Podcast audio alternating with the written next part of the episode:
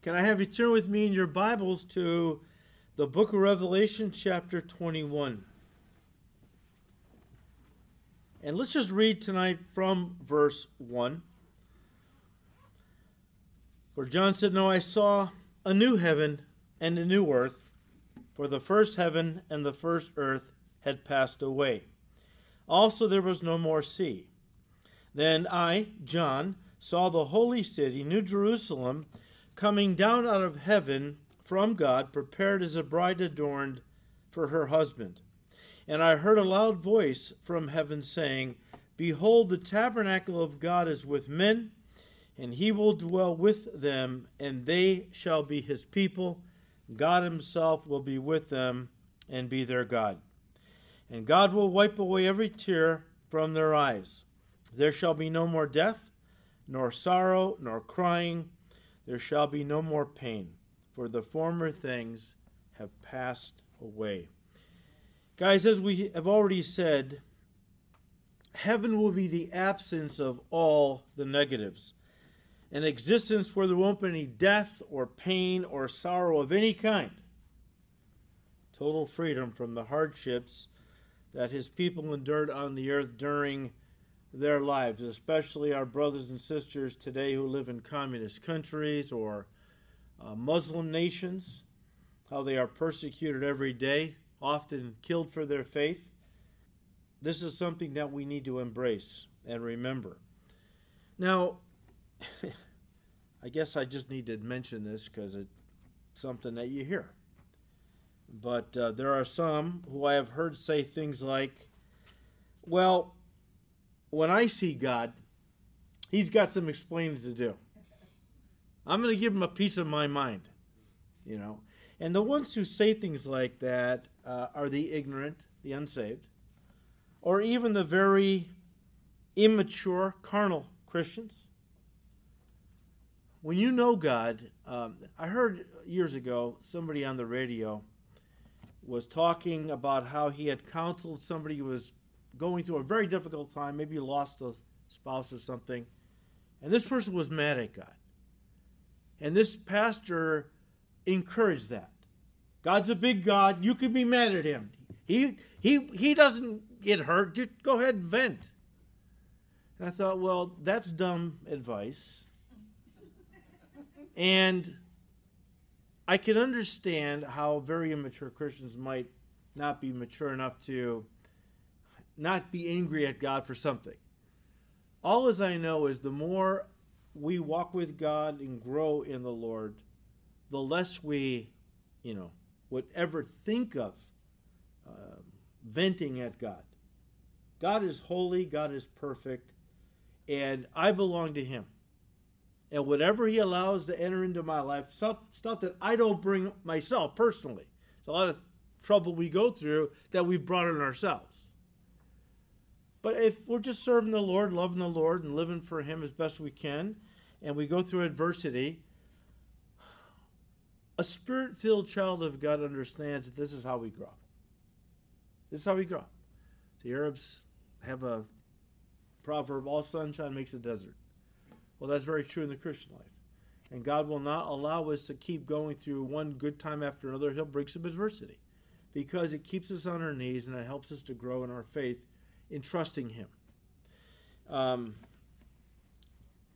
we see maturity all the way back in the Old Testament um, in the words of Job. Now, you all know Job, of course, uh, from his book, how that it opens up by telling us he was, if not the richest, one of the richest men in the world, in that part of the world in those days.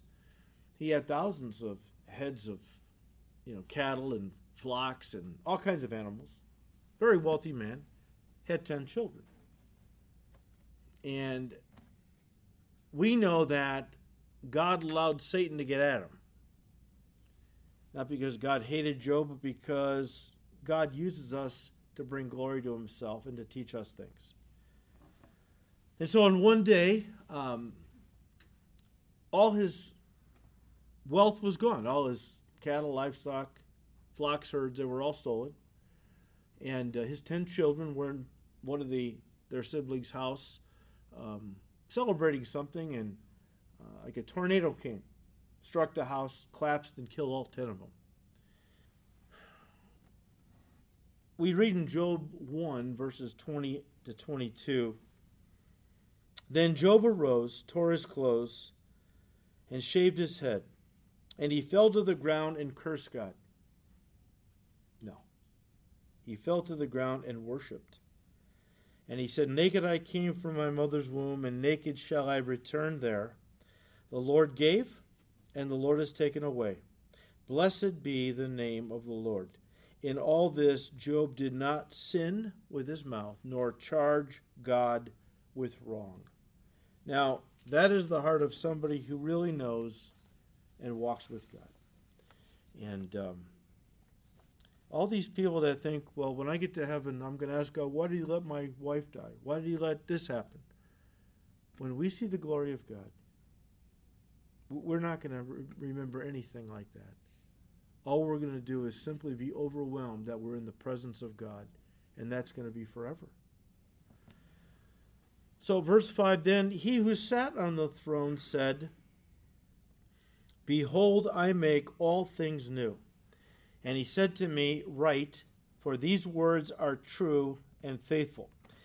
Behold, I make all things new is actually in the Greek, Behold, I am making, continually making all things new. In other words, once God makes everything new, he will continue to keep it all new. The idea being that things will never wear out and grow old ever again. God will keep them perpetually young and fresh and new. And the reason for that is found in chapter 22, verse 3, where it says to us, There shall be no more curse. The fall of man brought the curse, which included certain physical laws that were brought to bear, in particular, the second law of thermodynamics that deals with entropy. Entropy is the degree of disorder in a system. So, entropy was the result of sin where now everything in creation is going from order to disorder, from integration to disintegration. From young to old, things are wearing out, growing old, rusting, dying, decaying, etc. But in the eternal state, the curse will finally and forever be removed, including all entropy, as God continually keeps everything brand new. I heard a pastor say one time, teaching on this, he said, In heaven, if you came to me and said, Can I borrow your old shovel? I would say, No. You can borrow my brand new shovel. But you've had it for a couple million years. It's brand new. I don't know if there'll be shovels in heaven, but he was making a point. I get it. Okay. I like what Henry Moore, I'm going to be quoting a lot from Henry Morris tonight. Henry Morris was a devout Christian, a very godly man, a brilliant scientist.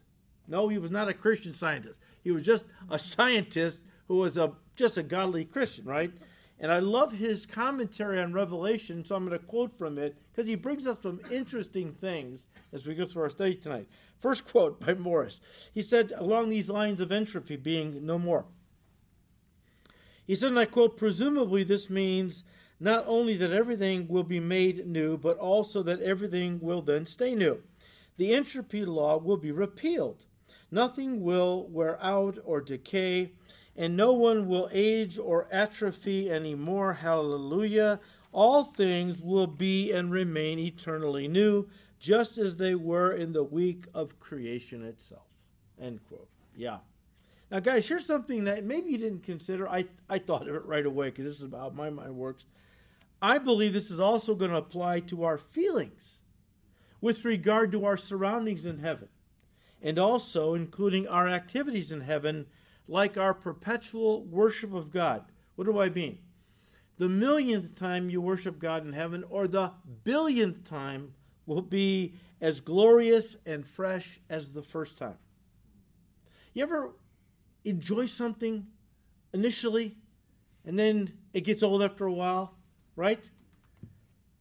And that's one of the things that skeptics, atheists, agnostics throw out at us about heaven. You know, why would I want to spend eternity on some cloud playing a harp? That doesn't sound like any fun at all. Well, that's not going to be heaven. But if God did put that, uh, uh, you know, us on that cloud playing that harp, you would be tickled pink for all of eternity. I'm just saying, though, that what the Bible, I believe, is teaching is that we are never going to get bored of heaven. You know, you, you I don't know. Um, you move into a new house, and initially it's awesome. You love it. You can't, oh, this is the best house I've ever owned. After a few months, eh, it's a house. And then after a few more months, eh, you know, you get bored, you get used to it. Familiarity breeds, uh, breeds kind of a contempt, okay? Um, but we're never going to get bored of heaven, nor of worshiping our God in heaven. You say, how is that possible? I don't know. But with God, all things are possible. So I don't know how He's going to keep everything new around us, but He's going to keep everything new within us our heart, our attitude, our zeal, our joy. It's going to be renewed probably moment by moment, all throughout eternity. Now, some people have asked, okay, we get our glorified bodies, we're in heaven now. Um, how old are we going to be? I, I, don't really know. Uh, okay. Uh, I'll give you an educated guess. My guesses will be around 30. Uh, you know, I'm more I'm more interested in how tall we're going to be, how much how much hair we're going to have. Um, you know, uh, but I, I, but people have, have made the suggestion that we're going to be around 30 years of age. Um, why is that? Well, first of all, they talk about Adam and Eve, how that when they were created, uh, they were created mature, right? Now, we don't know how old, but they were created mature, old enough to have kids. God said, Be fruitful and multiply and fill the earth, right? And there's a lot of folks that believe that they were around 30 years of age. Uh, because again, God made them, you know, when He made Adam, boom, Adam was fully formed. He was mature. And then when He made Eve from Adam, uh, she was fully formed and mature. The running debate, not with me, because I don't care but with many people is did Adam have a belly button? People debate the dumbest things. I don't know. If I was a betting man, I'd say probably. Because God made everything, you know, like it was supposed to be.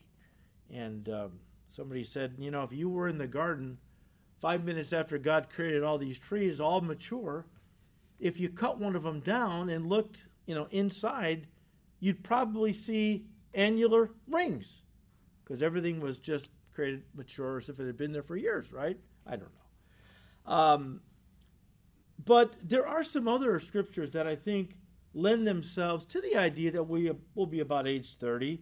Uh, in the Old Testament, the priests couldn't serve in the temple until they were 30. The Bible says we're going to be a kingdom of priests to our God.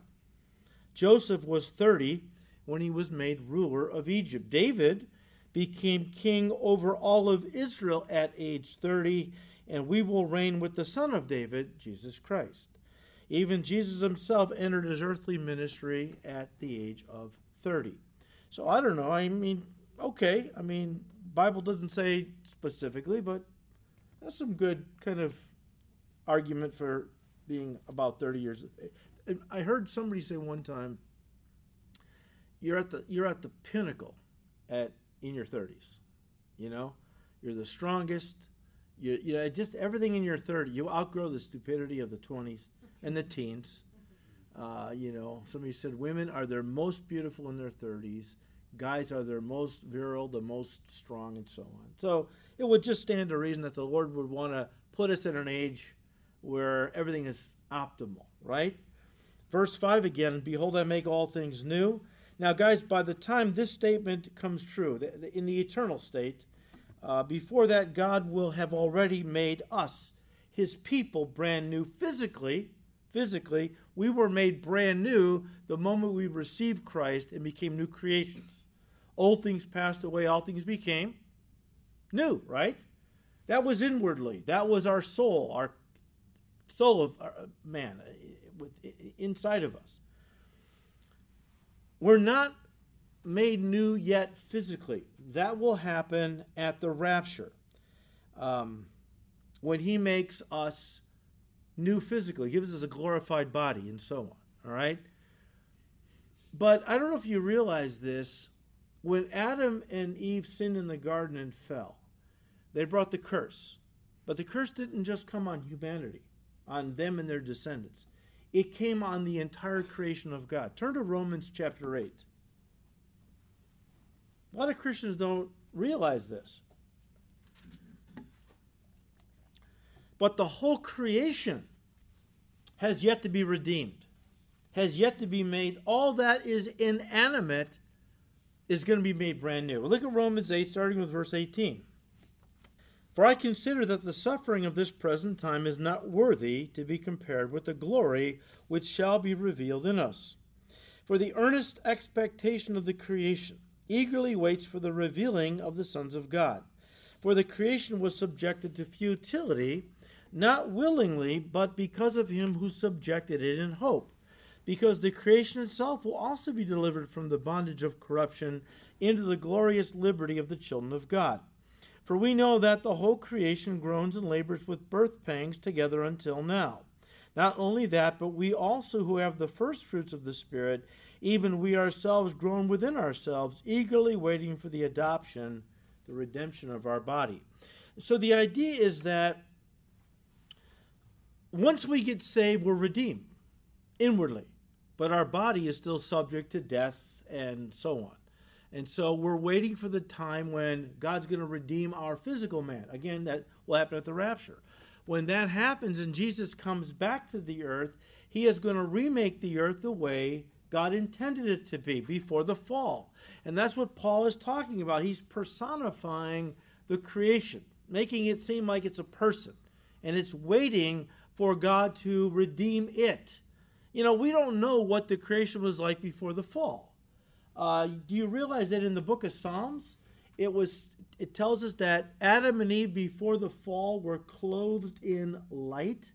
They were light beings. We don't know what creation was before the fall. We know that it didn't seem to bother Eve that the serpent, serpent talked to her, right? Uh, we know that the serpent walked on legs, remember, because the curse was you're going to crawl on your belly. Uh, but it could be, well, we know the serpent talked to Eve and tried to, did deceive her. Um, but she didn't start screaming and run away for her life because, ah, talking snake. And no, she just, it, it seemed natural. Maybe all the animals in the garden spoke. I don't know, right? But the whole creation suffered the consequences of man's sin, but not just man's, uh, mankind, the earth, and the whole universe. The whole universe. So a lot is going to happen when the rapture takes place and Jesus uh, comes back, and uh, especially when the eternal state is ushered in, which we're studying about in Revelation 21. So, verse 5 again So he who sat on the throne said, Behold, I make all things new. And he said to me, Write, for these words are true and faithful. When Jesus gave John this assignment to write these things down, what we call the book of Revelation, he was still on the island of Patmos in the Aegean Sea off the coast of Asia Minor or modern Turkey. But history records for us that he was about to be released because God had one more assignment for him, and that was to write the book of Revelation and share it with the churches of Asia Minor, who would then share it with all of us. All right? One author put it this way, said, and I quote, It's as if God is saying, John, write all this down, put it into their hands. There is coming a day when all the struggles and strife and pain and problems will be done. They will be they will have passed away never to return, and only the peace, love, joy, satisfaction of eternal fellowship will remain. End quote. And you know, when you are living in an area that is rife with persecution as a child of God, um, when you couldn't work, Smyrna, because there were guilds back then that were forerunners of our trade unions. And every guild had a patron god or goddess. And every morning they would pledge allegiance to Apollo or Aphrodite or some god or goddess that was the patron saint of that guild. If you didn't uh, pledge allegiance to that god, and the Christians wouldn't, you couldn't work. And so Smyrna, Christians there were very, very poor. But Jesus said, In my eyes, you're very rich because you have stood up for me. You have placed me before anything else. But this would have been a great blessing to hear uh, after John had wrote, written this book down. And John, many believe, thinks uh, they think he was the overseer, the bishop uh, of uh, the churches of the Revelation, the seven churches of Asia Minor. That was John's area. He was over those churches. And to write this down and to put it into their hands and tell them, look, the Lord wanted me to write this and give it to you. Write this down, give it to you.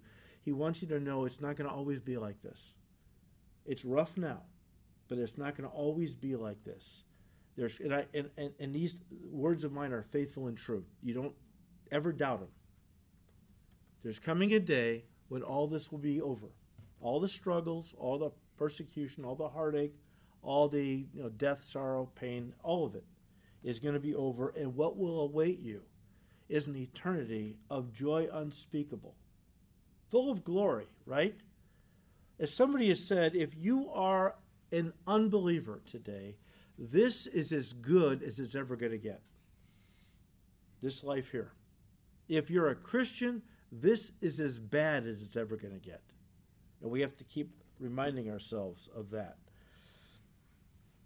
So, verse 6 And he said to me, It is done.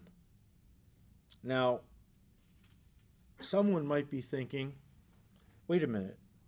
Didn't Jesus say that from the cross? It is done. How many times can something be done? Well, that depends on what is in view as being done. All right?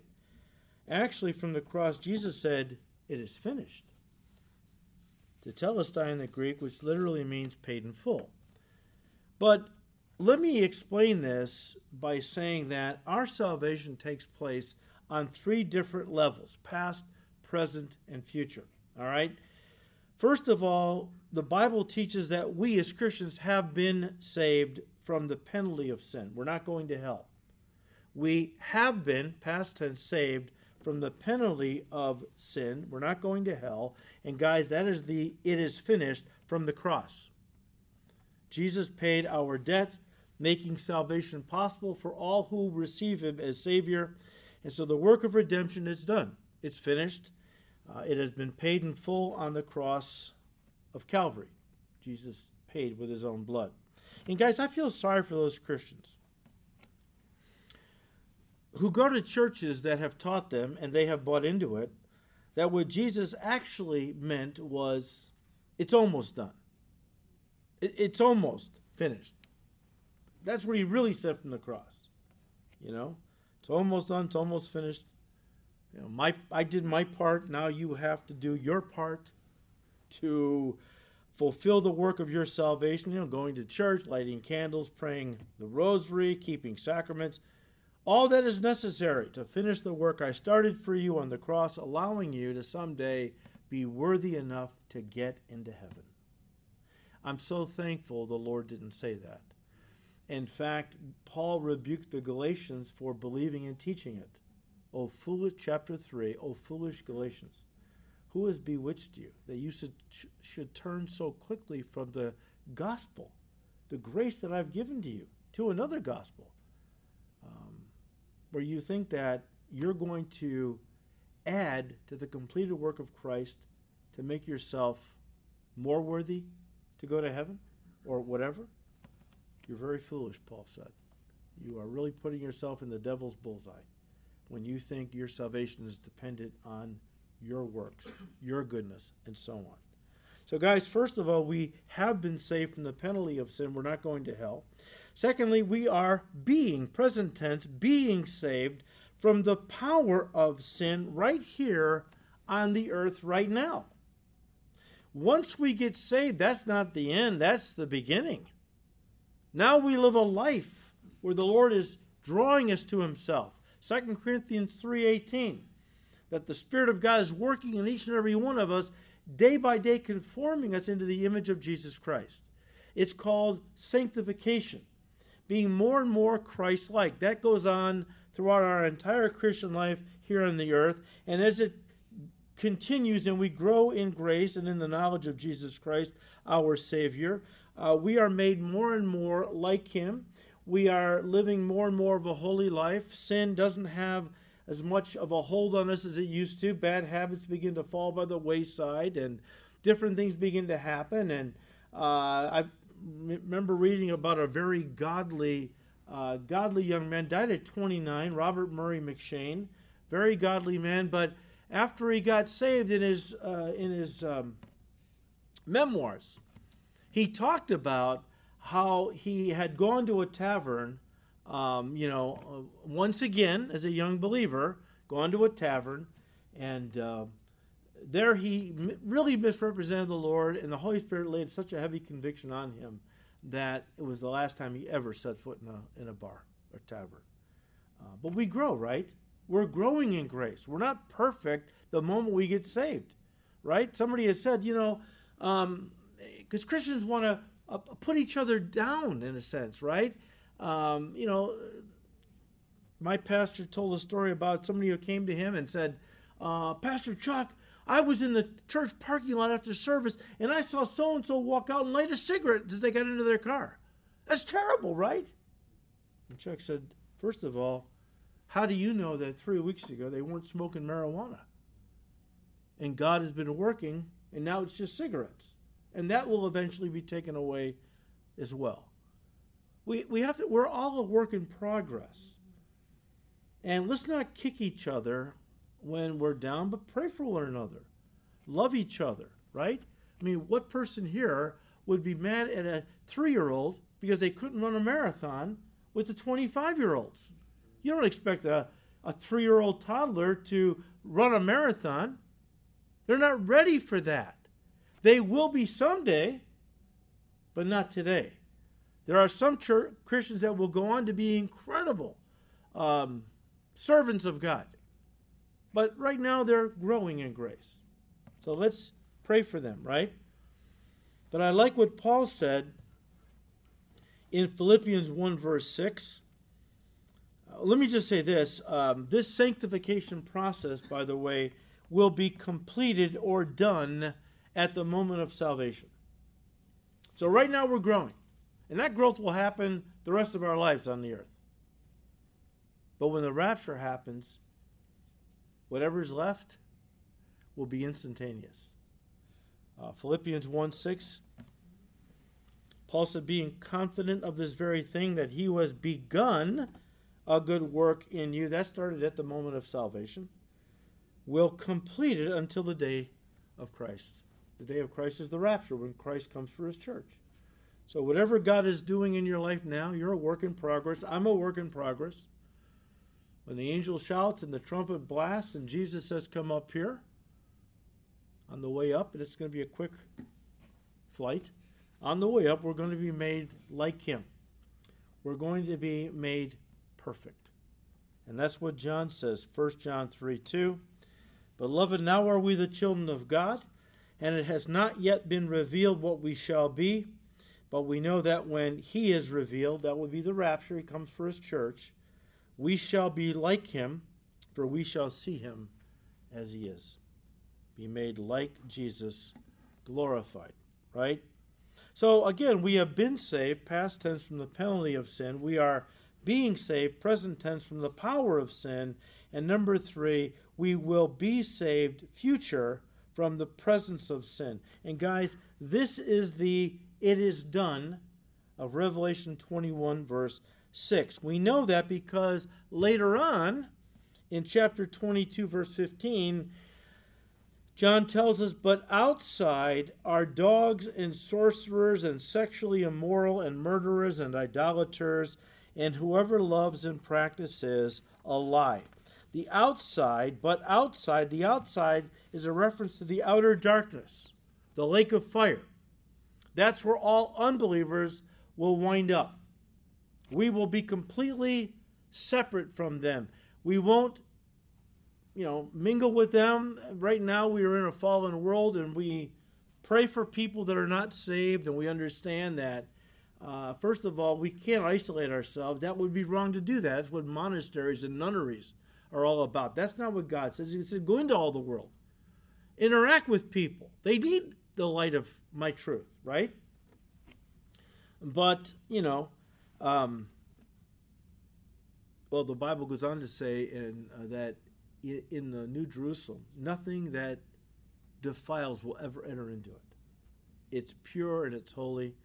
Outside, way out in the outer darkness, in the farthest reaches of the universe, there will be a star burning with no light, as we have talked about, where the unbelievers are cast into for eternity, the lake of fire or hell. Um, again, Revelation 6, 21, verse 6. And he said to me, It is done. And let me just say this about that statement. I, I really think what is in view when God said, uh, Jesus said, It is done, that all the promises of, of God are done being fulfilled. Think about it. How many promises are in the Bible geared to, to believers? As we come to this point in the eternal state, they have all, without fail, been fulfilled. It's all done. Everything I promised you has been fulfilled, right? He said, I am the excuse me, I am the Alpha and the Omega, the beginning and the end.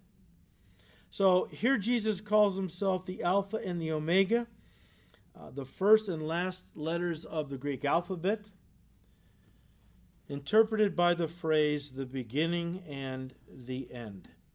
And guys, this identifies the speaker here as none other than the Lord Jesus Christ, who was introduced to us way back in Genesis. Uh, in uh, no, that's going a little too far back. Way back in Revelation chapter one, verse eight, as the Alpha and the Omega, the beginning and the end. These are clearly titles that belong to God and God alone, right?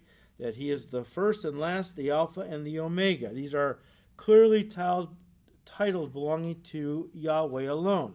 Let me read to you uh, two passages out of Isaiah. Isaiah 41, verse 4. Who has done such mighty deeds, summoning each new generation from the beginning of time? Is it I? The, it is I, the Lord, the first and the last. I alone am He.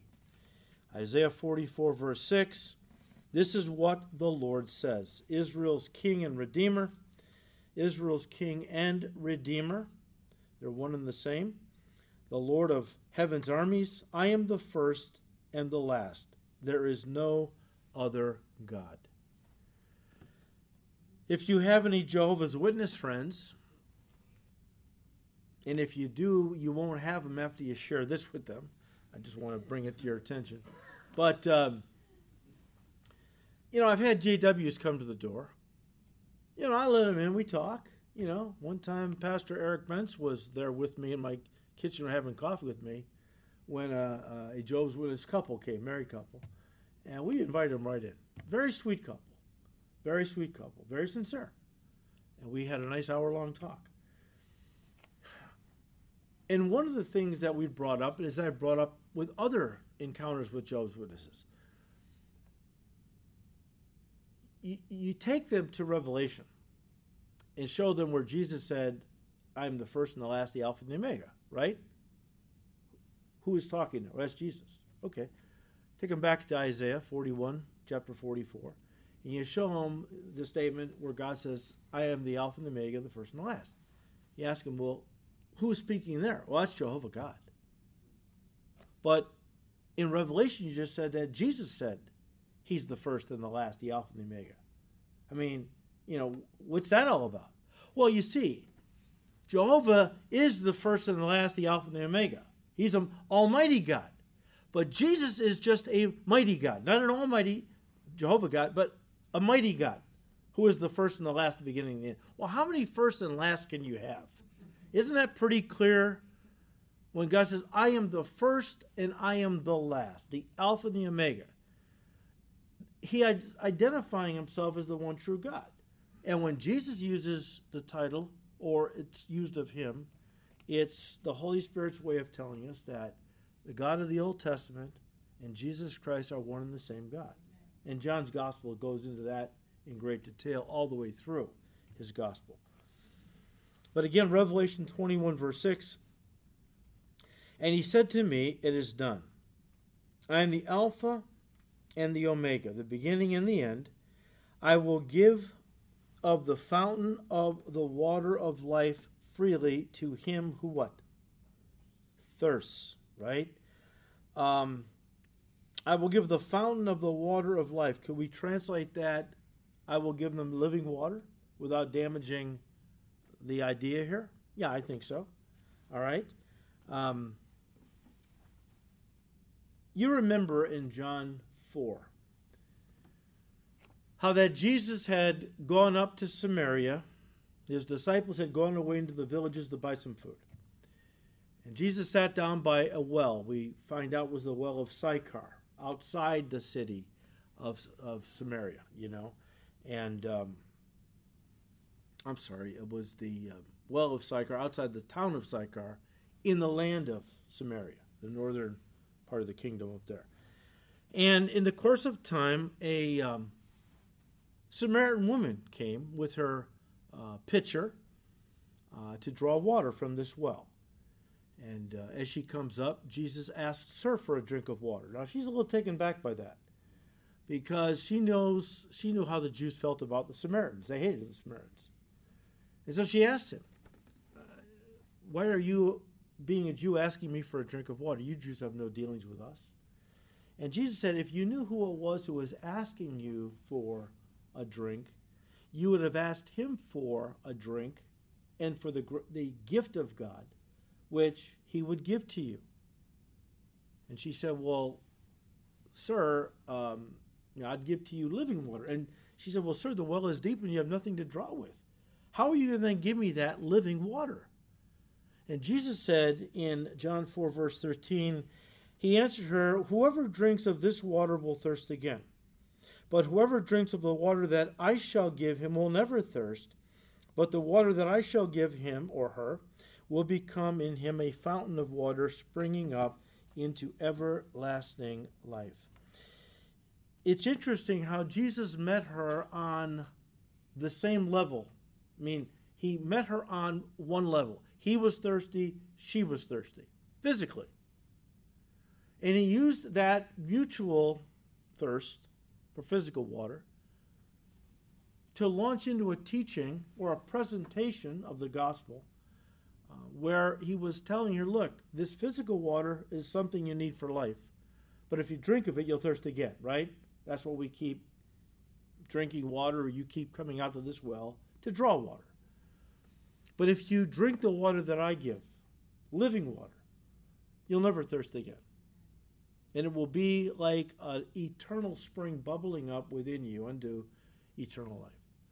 And the idea is that our physical bodies get thirsty, but our soul thirsts also. Now, when the physical body gets thirsty, it's pretty obvious. We, we know how that feels. We know exactly how to quench that thirst. But when it's an inward thirst, a thirst of the soul, sometimes people don't know what to do to quench that thirst. Case in point, this woman was thirsty inside, but she was trying to satisfy that thirst within with human relationships. We come we, we find out through the story as Jesus is engaging her that she had been married and divorced five times and was now living with a man. She tried to fill that void within with physical relationships. The Bible says very clearly that God has created every one of us with a God shaped void in our soul, in our hearts. And that hole can only be filled with a personal relationship with Jesus Christ. Now, a lot of folks don't realize that. And so they're, they're like Solomon, pursuing all kinds of things to satisfy that longing or that thirst within. It can't do it. That's why the Bible talks about the deceitfulness of riches. Because so many people try think that riches are going to satisfy that emptiness inside. And it, it's, not, it's never going to happen, right? Uh, as, as the famous quote by John Rockefeller, a very wealthy man who worked 16, 18 hours a day, and a reporter asked him one day, Mr. Rockefeller, you, you have millions of dollars at a time when millions of dollars really was a lot of money. I mean, why do you keep working all these hours? I mean, how much money is enough? You know the, the comeback. Just a little more. That's the deceitfulness of riches. I'm a millionaire, multimillionaire, but it hasn't satisfied me within. I'm still thirsty, but it's just a little more. That, that will finally do it. And it will never do it. And that's why wealthy people often commit suicide because they have the resources to buy whatever they want, experience whatever they want, go wherever they want, buy whatever they want, and they're still thirsty inside. And so they feel like life has no meaning, there's no hope, and they wind up committing suicide. But Jesus made it very clear. What people need is living water. What does that mean? It means Jesus living inside of them through the power of the Holy Spirit, who keeps bringing up from within them this incredible fountain of living water that, that spills onto everybody we come in contact with. Right? I mean, we have not been saved to hide out. We have not been saved to become a big giant reservoir that God pours all this living water in and it stays there. We are a channel. We are connected to the Holy Spirit through the new birth, and the Spirit of God wants to gush forth from our lives onto everybody we come in contact with. If we're walking in the Spirit, it'll ha- it'll happen, right? Um, another one. I will have you turn to this, John seven. I'm going to give to you the simplest and most succinct gospel presentation in the Bible. Actually, not me. Jesus did it, but I'm going to I'll, I'll relay it to you. Okay, John 7, starting with verse 37. On the last day, the great day of the feast, that would be the Feast of Tabernacles, Jesus stood and cried out, saying, If anyone thirst, let him come to me and drink. He who believes in me, as the scripture has said, out of his heart will flow rivers of living water. But this he spoke concerning the Spirit whom those believing in him would receive, for the Holy Spirit was not yet given because Jesus was not yet glorified. So I believe what's in view here is something called the baptism with the Holy Spirit. The baptism of the Holy Spirit is a separate, often subsequent work of the Holy Spirit, a spirit apart from salvation. So when you open your heart to Christ, at that moment the Spirit moves in. You're born again, right? The Spirit of God now inhabits you. But often there is a separate or a further work that God wants to do called the baptism with the Holy Spirit. This is not does not deal with salvation, it deals with service, right? We'll get to this in more detail when we get to um, well in John's gospel. But let me just say this: Jesus' disciples walked with him for three and a half years. They were saved, except for Judas, but the other eleven were saved, right? And yet they were saved in the Old Testament sense, like Isaiah was saved, and David was saved, and Moses, and so on, right? After Jesus rose from the dead, they were all in the upper room, remember? And uh, they were hiding out because they were afraid the Romans were coming for them next. And Jesus comes right through the wall, locked door, he comes right through the walls, stands in their midst, and basically says, Peace be unto you. My peace I give to you, right?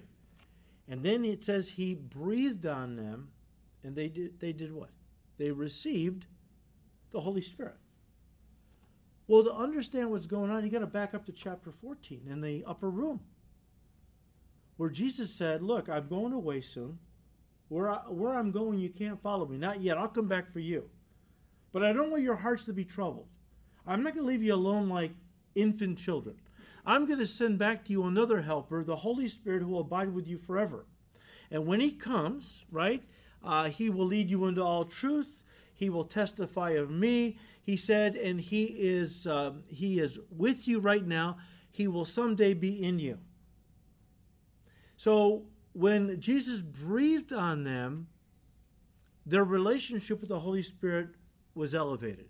He had been with them. Spirit of God is with everybody in the world who's unbeliever. What is he doing with them? Trying to draw them to Christ. And once they open their heart to Christ, he moves in. Now, these men, when Jesus breathed on them and the Spirit came in them, he was with them, now he is in them. At this point, they became technically New Testament Christians. Why do I say that? Because Paul tells us in Romans 8 if you don't believe in the resurrection, the Spirit of God is not, you know, if you don't believe, you know, certain things about Jesus and his death and resurrection, you, you can't be uh, a, a New Testament Christian. So now they see the risen Christ. He had told them he was going to die. Three days later, he was going to resurrect, but they didn't hear that last part because they were so would die. What do you mean you're going to die? You got to you got to lead us in a revolt against Rome. You got to establish the kingdom. You can't die. They, their brains clicked, turned off. Never heard. In three days, I'm going to rise again. So now they see. Remember how we'll talk about this more Sunday. Remember how the word of the resurrection took them all by surprise. They were not looking for him to be to rise from the dead. But now the risen Lord Christ is standing right in front of them. He breathes on them, Spirit of God comes in them. Now they are New Testament Christians. He spends 40 more days with them before he ascends back to his Father. And before he ascends back to his Father, he says to them, Now go back and wait in Jerusalem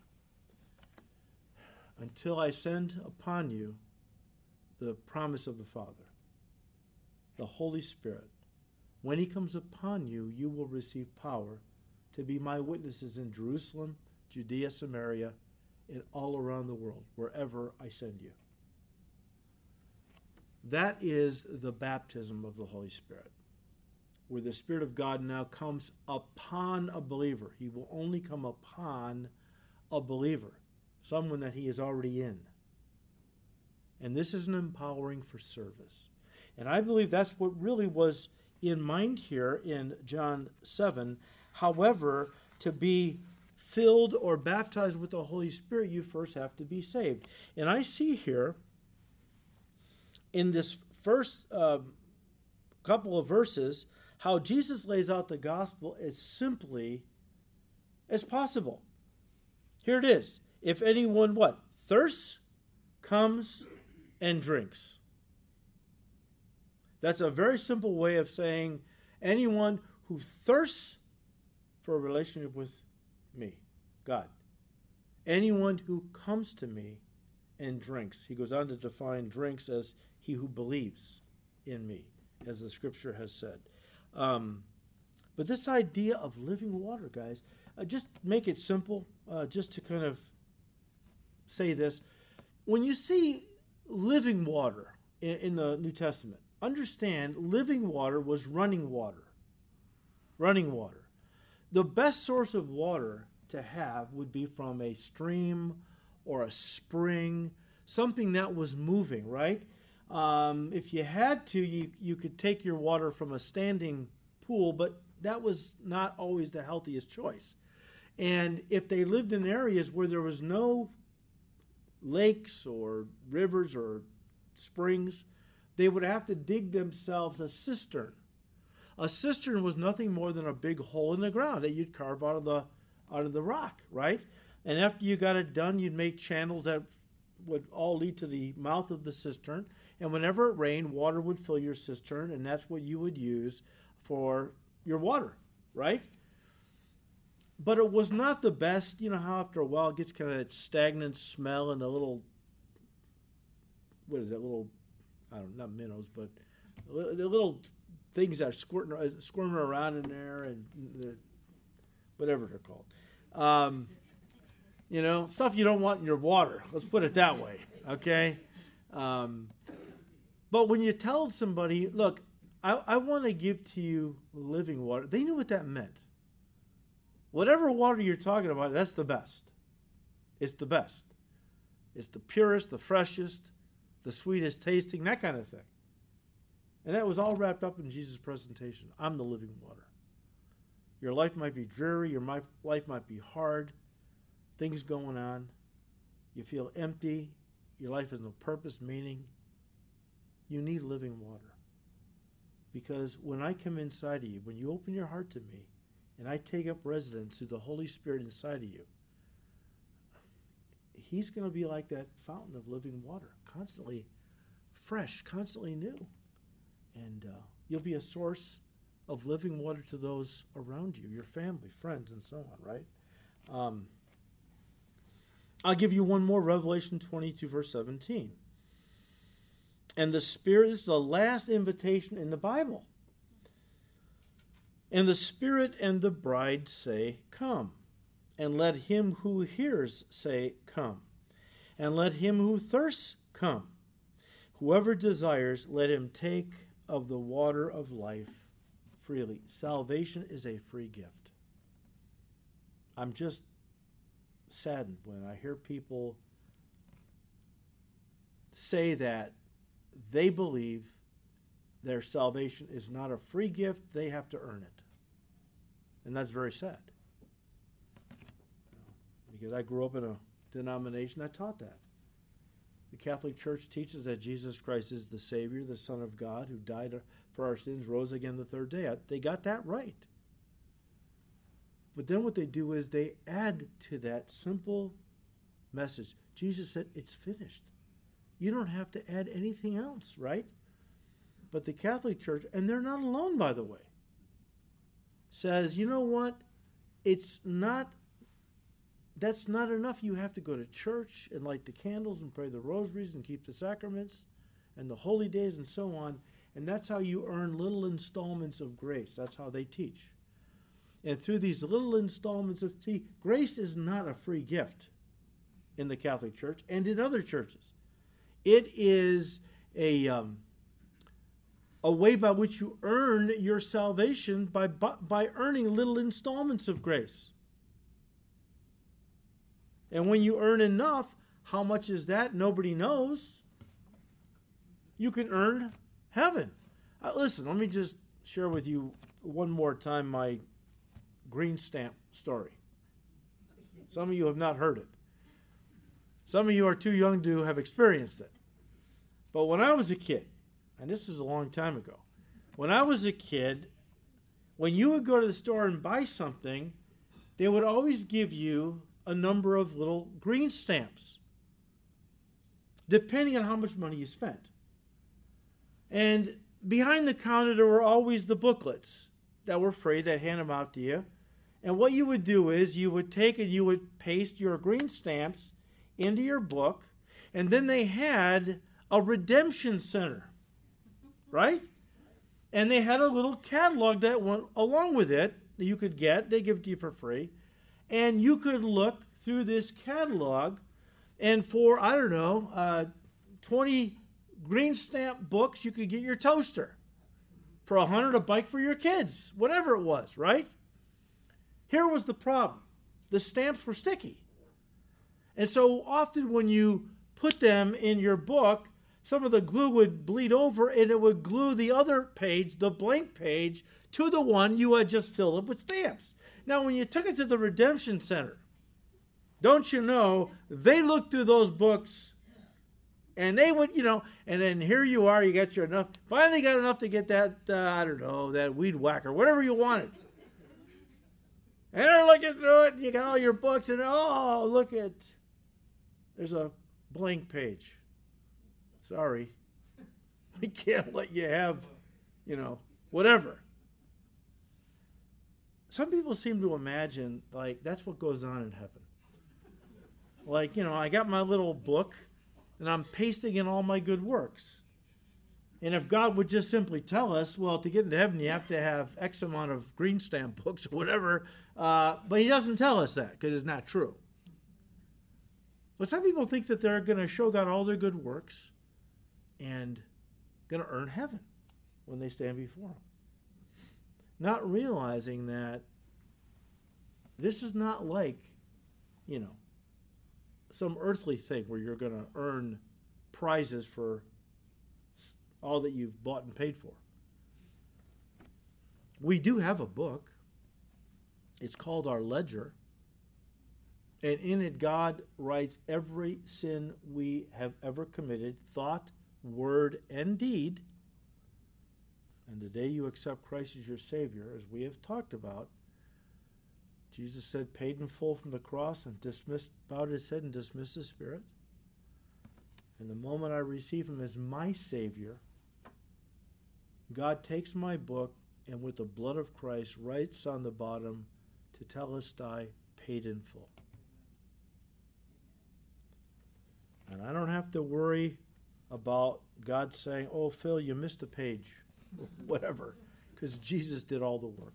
He paid the price, right? Um, so whoever desires, let him take of the water of life freely.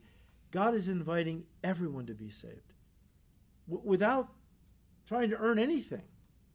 In fact, Paul said in Galatians 5, I believe, if you try to add one ounce, I'm paraphrasing, if you try to add one ounce of works to a billion pounds of grace, you negate grace.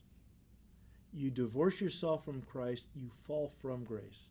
Because it's either we're saved by grace or we're saved by our works, but we're not saved by both. And works, no way, because you have to be perfect and nobody's perfect.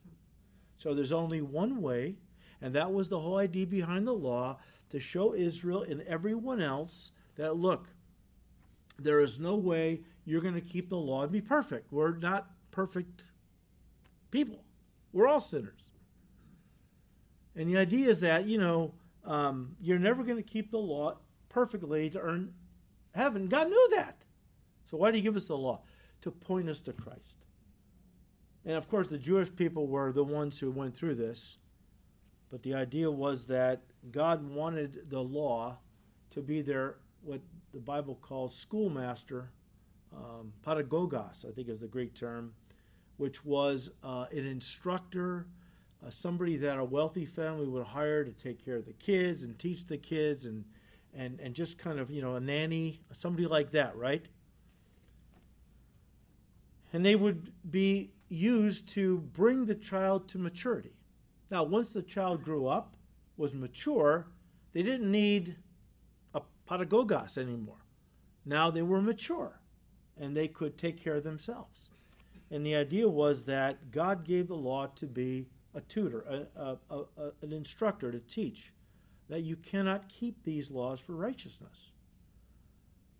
What would that do? Well, hopefully it would break somebody to the point where they would cry out, God, I can't I can't live this way. I can't keep these laws.